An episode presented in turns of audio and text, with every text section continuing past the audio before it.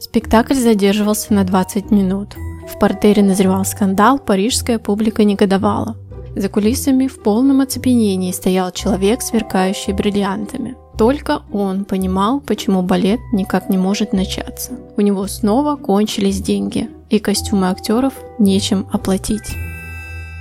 Его взгляд напряженно скользил по залу, и уже через несколько минут он стоял в ложе мадам Серт. Он что-то шептал ей на ухо, не дав ему договорить, она выбежала из ложи. Через 15 минут занавес поднялся. Она снова спасла его.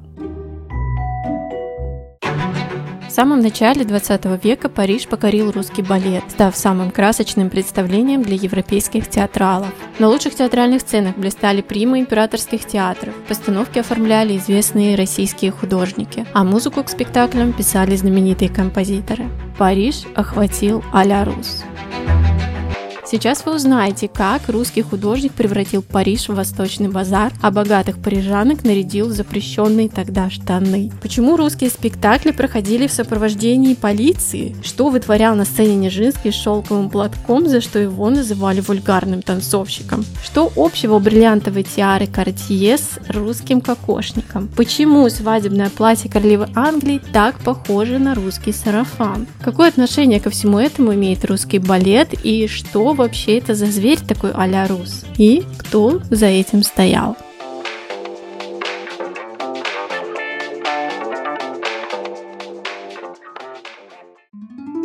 Привет, это подкаст «Факультет», подкаст о музыке, кино, моде, современном искусстве, который помогает найти вдохновение и развивать эстетический интеллект. Это второй выпуск сезона про сценическое искусство, и он как бы подхватывает тему первого выпуска про балет. Но не буду затягивать, давайте начнем.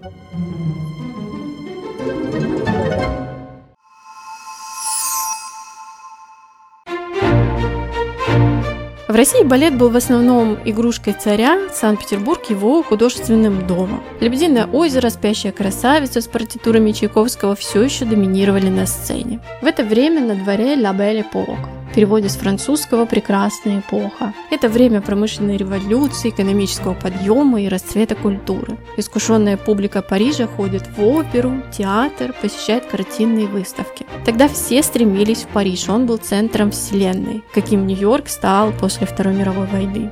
Искусство процветало, но при этом европейский балет находился в упадке и уже совсем не воспринимался всерьез. Это скорее были такие танцы, в которых балерины могут показать свои красивые ножки. На этом фоне предприимчивый импресарио из Петербурга почувствует возможность. Он соберет труппу именитых танцовщиков и привезет их на гастроли в Париж. Этим человеком был Сергей Дягилев и его шоу «Бали Рус» или «Русские сезоны». Это случилось весной в 1909 году. В составе труппы лучшие артисты императорских театров Санкт-Петербурга. Анна Павлова, Вацлав Нежинский, Тамара Корсавина и Друбинштейн. Позже к труппе присоединятся Серж Лифарь, Джош Баланчин. Шли репетиции, интерес к шоу подогревался хорошей рекламой. На каждой тумбе красовались афиши с изображением Анны Павловой, кисти самого Серова. А еще пресса, газеты безумолку писали о новом русском импресарио. Дягилев о себе говорил так. Я, во-первых, большой шарлатан, хотя и с блеском. Во-вторых, большой шармер, в-третьих, нахал. В-четвертых, человек с большим количеством логики и малым количеством принципов. И в-пятых, кажется, бездарность. Впрочем, я, кажется, нашел мое настоящее назначение – меценатство.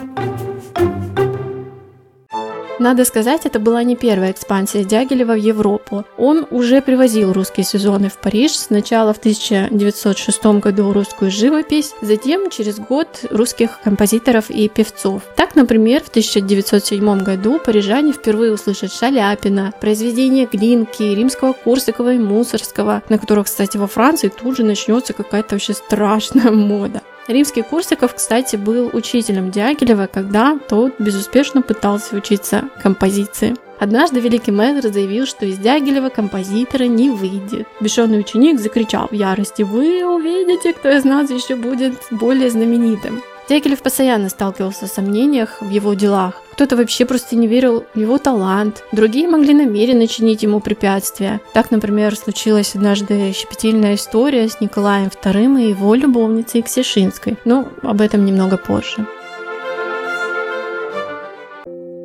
За 10 лет до революции 1917 года Дягилев показал русским артистам путь к эмиграции. У них появилась уверенность в том, что в Европе они были нужны. Сам же импресарио после отъезда в 1909 году уже никогда не увидит Россию. Он будет тосковать по ней до последних дней жизни. Умрет Сергей Дягилев в Венеции в возрасте 57 лет. Рядом с ним будут та самая мадам Серт и его преданная подруга Коко Шанель.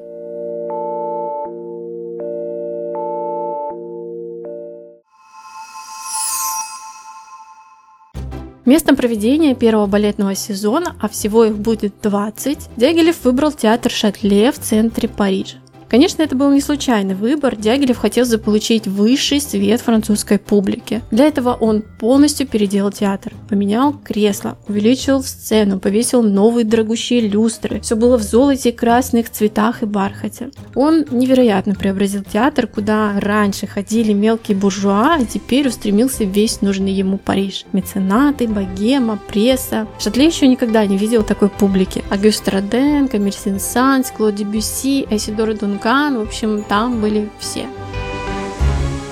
Наступает долгожданная премьера. Первым спектаклем показали павильон Армиды с хореографией Фокина и декорациями художника Александра Бенуа, близкого друга Дягилева. На сцене волшебно расцветали парки Версаля, Франция предстала во всем ее великолепии. Дягилев выбрал этот балет неспроста, с тонким расчетом постить французам, что ему и удалось. Один за другим шли сельфиды, половецкие пляски, шахерезада. Русское искусство парижанам подавали традиционно, с русским размахом, роскошно и богато. Сказать, что Париж был всем этим шокирован, все равно, что ничего не сказать. Зрители спорили, кто лучше. 19-летний танцовщик Васлав Нижинский, который в течение следующих четырех лет перепишет полностью язык балета. Или Анна Павлова, уже известная в России прима-балерина Мариинского театра. Та, чья культовая роль умирающего лебедя навсегда станет недосягаемым эталоном для всех балерин. Это ее образ вдохновил гурманов на создание десерта Анна Павлова, легкого безе, напоминающего белоснежную пачку балерины. Но настоящей звездой той премьеры были экзотические русские танцы из оперы «Князь Игорь». На парижан обрушились полчища диких половцев, прыгающих как дикари под музыку Бородина. Над хореографией снова работал Фокин, декорации оформлял Николай Рейрих. Да, в этом выпуске вы еще не раз услышите известные имена. Так почему этот спектакль так гипнотически подействовал на парижан? Во-первых, Действие переносит зрителей в Древнюю Русь. Они оказываются в степях Центральной Азии. И на контрасте с сюжетами европейских балетов, русский балет выглядел очень экзотично. Во-вторых, сама постановка, драматургия, сложная музыка, яркие живописные декорации, костюмы, совершенно не похожие на привычные пачки и корсеты. Рерих использовал в оформлении ярко окрашенные узбекские ткани, национальные принты. Его костюмы были точь-в-точь, как восточные наряды. Художник сыграл на интересе публики к таинственному и чувственному Востоку, противопоставив его холодному европейскому стилю. На финальный балет а за вечер труппа показывала до трех коротких спектаклей. Так вот, в финале зрители словно вторглись в спектакль, бросились через оркестровую яму на сцену, чтобы как будто прикоснуться к фантастическим танцовщикам Дягилева. Как оказалось, в ту ночь случилось величайшее открытие, и половецкие пляски навсегда покорили Париж. Русские сезоны стартовали с триумфом.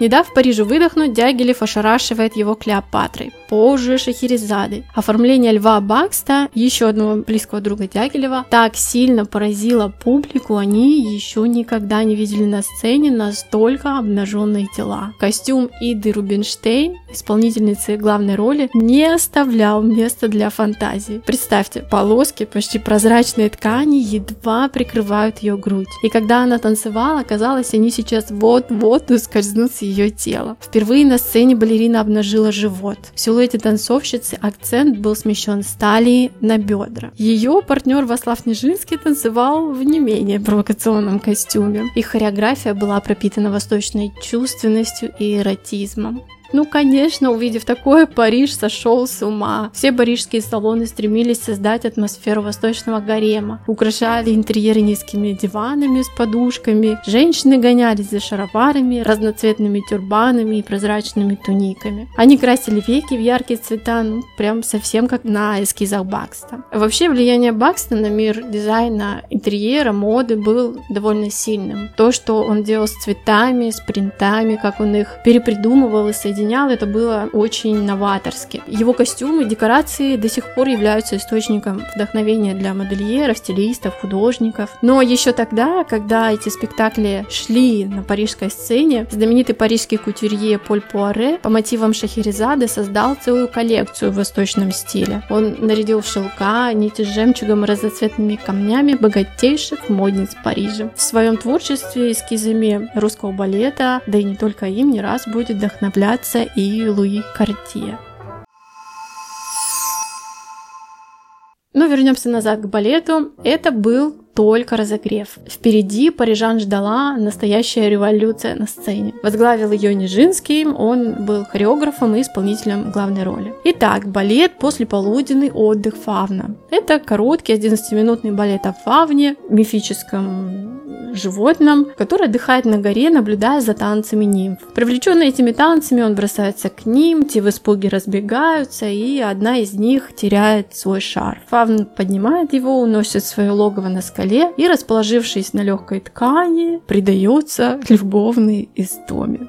Увидев такое, в Париже, естественно, снова случается скандал. Образовались два лагеря. Одни рукоплескали и писали восторженные отзывы, другие осуждали финальную сцену, обвиняли постановку вообще в аморальности, что это такое, как такое можно показывать на сцене. В защиту Фавна выступил великий Агюст Роден. Он писал о Нижинском. Его понимание искусства столь богато и разнообразно, что позволяет говорить о гениальности. Он красив, как красивые античные статуи. А такой модели любой скульптор или художник может только мечтать. Чтобы сбить градус скандала, финальную позу немного изменили, а уже в современных постановках финал балета восстановлен в первоначальном виде. В описании оставлю ссылку на оригинальную версию балета, посмотрите, это интересно. Нижинский предупреждал Дягилева, что финальная сцена неприличная и может вызвать скандал. Но тот не придал значения или сделал вид, что не придает этому значения. Думаю, он как гениальный продюсер отлично понимал, что скандалы работают лучше любого успеха. Да, не сказала, музыку к этому спектаклю написал Клод Дебюси. Вот вам еще одна знаменитость. Но Фавн был новаторским не только благодаря такой своей откровенности. Хореография, ее язык стал совершенно другим. Движения очень простые, минималистичные и медленные, но при этом резкая такая внезапная быстрая смена состояний. То, что зрители видели на сцене, это рождало в них незнакомые раньше им ощущения. То есть это был какой-то совершенно другой балет и другие эмоции от этого балета. Так слава Дягилевского балета разлетелась по всему миру. Сенсацию захотели увидеть в Монте-Карло, Риме, Дрездене, Берлине, Лондоне. Позже труппу пригласят в США и Южную Америку. А кто же этот человек, который руководил всем этим эстетическим парадом? Родился будущий антрепренер в Новгородской губернии в семье потомственного дворянина. Семья жила в достатке очень хорошо и, как полагается, увлекалась искусством. В доме Дягилева часто устраивались художественные вечера, где происходило знакомство маленького Сергея с музыкой, живописью и литературой. Образование Дягилев получил в Петербурге, он поступил на юридический факультет, параллельно брал уроки у римского Корсика. Юридический факультет Дягилев закончил не за 4 года, а за 6, по его словам, потому что страшно страшно любил университет. Но работать в юриспруденции он никогда не планировал. Студенческие годы свои Дягилев использовал, как ему советовал Лев Толстой, чтобы осмотреться и выбрать свой путь в жизни. Как только Дягилев получил диплом, уже спустя 7 месяцев состоялась первая организованная им выставка картин. Дягилев очень мечтал сделать карьеру в искусстве в России у себя на родине. Он сумел получить высокую должность в императорских театрах, но масштаб его творческих амбиций подводил его, и этот пост он потом вообще покинет со скандалом. Но Дягилев не переставал искать способ открыть России русское искусство, показать новых звезд. Он был за автором первого в России художественного журнала «Мир искусства». Одну за другой проводил картинные выставки, вывозил их за границу, но вместо поддержки со стороны покровителей искусства получал лишь палки в колеса. Например, вот та самая история с Ксишинской. Дягилев очень близко дружил с Матильдой, и уже в момент, когда он готовил балетные гастроли, ей досталась всего лишь второстепенная роль. Та устроила страшный скандал, ушла, ну, вместе с ней испарилась и финансовая поддержка императора Николая II. Вообще у Дягилева был талант, он умел налаживать дружеские отношения с э, заметными, талантливыми людьми, например, Коко Шанель, Пабло Пикассо, к ним мы еще отдельно вернемся. И что более важно, он умел находить будущих звезд сцены. Те, кто дружил и работал с ним, потом становились мировыми знаменитостями. Так, например, Нижинский, Бакс, Бенуа, Лефарь, Баланчин, Стравинский — это имена, которые знали все искушенные любители искусства той эпохи, да и сейчас. Некоторые из них стали очень значимыми фигурами в своем ремесле ремесле. Например, Джош Баланчин. После парижских сезонов, парижских русских сезонов он эмигрировал в Америку, создал там американскую школу балета и как таковой основал американский балет. Серж Лифарь возглавил Парижскую оперу. Игорь Стравинский стал одним из крупнейших мировых композиторов 20 века. Но некоторые отношения Дягилева с коллегами по трупе были больше, чем профессиональные. К своему фавориту Нижинскому он испытывал страстные чувства. Дягилев содержал Нижинского, водил его по музеям, в театр, как мог старался привить чувство прекрасного. И именно Вацлав разобьет сердце Сергея своей внезапной помолвкой внимание с венгерской балериной. Неожиданно. А через несколько лет Вацлав начнет терять рассудок и в конце концов окажется в лечебнице для душевно больных. Как я и говорила, импресарио умело удавалось объединять вместе самых известных людей. Коко Шанель, Пабло Пикассо, Жан Кокто. Эта великая троица работала над его спектаклем «Голубой экспресс». Шанель создала костюмы, Пикассо – декорации, Кокто написал либретто. Декорации Пикассо к этому спектаклю потом называли шедеврами кубизма. Про костюмы Шанель говорили, что это было похоже на первое модное дефиле купальных спортивных костюмов. Еще она, кстати, часто финансировала дягилевские постановки, и там суммы могли доходить до сотен тысяч франков. Вы все еще сомневаетесь в том, что русское искусство диктовало моду в Европе? Тогда вот вам еще одна история. Балет «Весна священная» на музыку Стравинского – это постановка без четкого сюжета, в которой изображали ритуальные танцы древних славян. Весь балет построен вокруг того, как мудрые старцы сидят и наблюдают предсмертный танец девушки, которую они приносят в жертву богу весны. Хореография этого балета была крайне необычной. Нижинский вывернул ноги артистов внутрь, согнул им спины, прижал их локти к телу. Рерих нарядил танцовщиков вообще во фольклорные славянские костюмы, а вместо пуантов надел на них лапти. Едва занавес успел подняться, в зале случилась очередная феерия в перемешку с негодованием, криками и свистом. Возмутилась одна часть публики, другая пришла в себя от возмущения первой. На каждое свистывание находились бурные аплодисменты, кто-то поддерживал новый дух этой постановки. По слухам, в зале находились Равель и Дебюси, и они из зала кричали Стравинскому «гений». Другие считали хореографию и музыку вообще насмешкой над собой, кто-то кого-то вызвал на дуэль, в оркестровую яму бросали все, что не попадя. В общем, какая-то вакханалия. Из-за шума в зале плохо было слышно музыку, и Нижинскому пришлось стоять за кулисами и очень-очень громко считать танцором ритм. Стравинский тоже недовольный поведением толпы ушел досматривать выступление за кулисы. За его музыку ему потом тоже досталось. Дети римского Корсикова, учителя Стравинского, после премьеры сказали «Наш Игорь сошел с ума и предал папу». В итоге зала с помощью полиции вывели почти 40 буйных зрителей. Новости о скандале нового русского балета долетели до самого Нью-Йорка и оказались на страницах Нью-Йорк Таймс. Окей, и что такого скажете вы? А то, что народный русский узор костюмов этого балета потом появится у Ланвин, Поля Поре, Коко Шанель. Яркие насыщенные цвета и их сочетание, вот эти фольклорные мотивы, вышивка, сарафанная планка посередине, все это окажется в коллекциях Бальман, Баленсиага, потом у Ев Сен-Лоран, Диор. Мать королевы Елизаветы II выйдет замуж в платье, ну, очень сильно напоминающим русский сарафан. Вдохновившись русским стилем, а, Бушерон и Кортье создадут свои бриллиантовые тиары, похожие на русский кокошник. В моду войдет мех. Дизайнеры вдохновятся традиционным русским пальто и шубами, и вот появится знаменитый высокий такой меховой воротник. Дует вечернее платье и пальто, украшенное мехом, станут классикой 20-х годов. Такой образ можно будет увидеть повсюду, он доберется даже до Голливуда. Как вы думаете, случилось бы такое, если бы Дягилев тогда опустил руки после отказа императора спонсировать гастроли, если бы русские сезоны не приехали в Париж?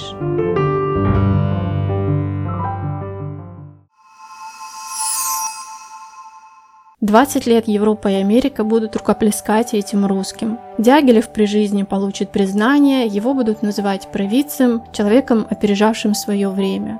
И только в России он останется персоной нон-грата. Русские сезоны никогда не будут поставлены на русской сцене. Новой власти этот балет будет просто ни к чему. Только спустя десятилетия отдельные спектакли начнут появляться в репертуаре русских театров. По сей день по всему миру ставят спектакли Дягилева, проводят выставки. Костюмы русского балета выставляют в европейских музеях. Именем Дягилева названа площадь возле Гранд-Опера в центре Парижа. На его могилу в Венеции балерины до сих пор приносят свои пуанты на успех и в знак признания великого гения. На здании театра в Монте-Карло, где работала труппа, висит памятная доска с надписью «С этой скалы исходило сияние русских балетов». Что сказать, по-моему, неплохой результат для бесталанного мецената, мечтавшего показать всему миру русское искусство.